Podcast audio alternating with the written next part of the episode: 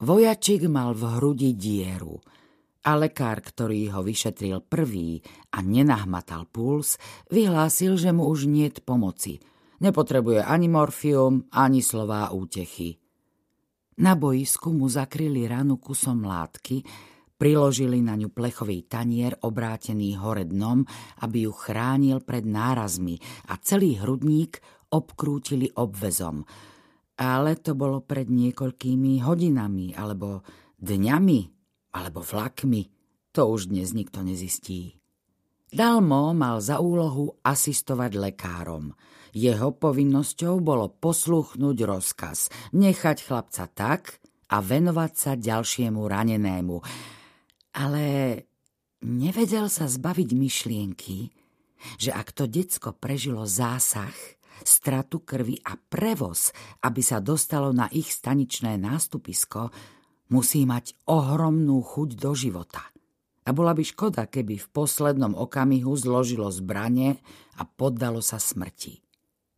Opatrne odmotal obves a s prekvapením zistil, že rana je otvorená a čistá, ako by ju bol chlapcovi kto si namaľoval.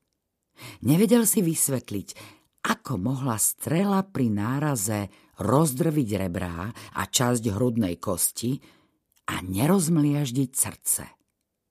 Po takmer troch rokoch, čo Viktor Dalmo slúžil v španielskej občianskej vojne, najprv na fronte v Madride a Terueli a potom v evakuačnej nemocnici v Manrese, veril, že už videl naozaj všetko a je imúnny voči cudziemu utrpeniu. Ešte nikdy však nemal pred očami ľudské srdce. Fascinovane hľadel na jeho posledné údery. Čoraz pomalšie a nepravidelnejšie. Až sa napokon celkom zastavili a vojačik bez jediného výdychu vypustil dušu.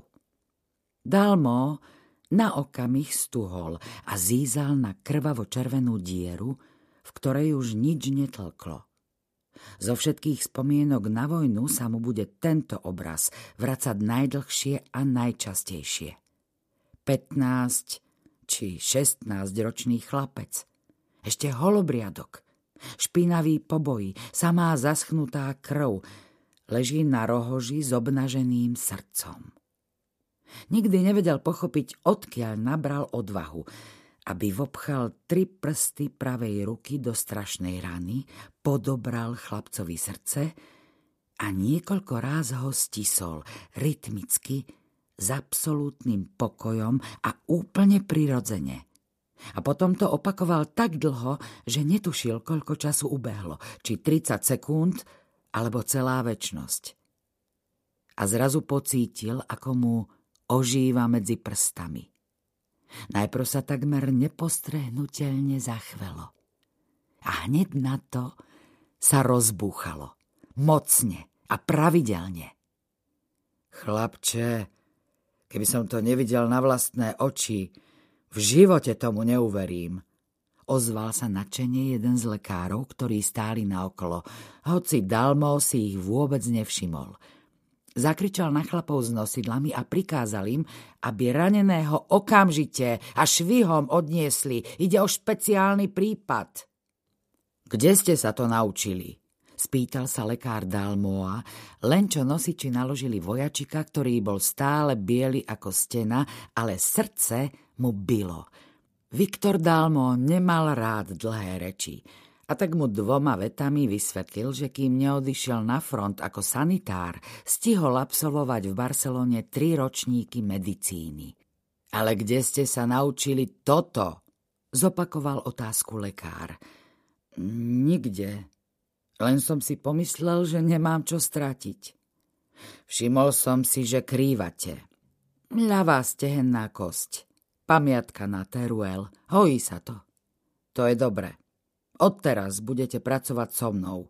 Tu len strácate čas. Ako sa voláte? Viktor Dalmo, súdruh. Pre vás nie som nejaký súdruh.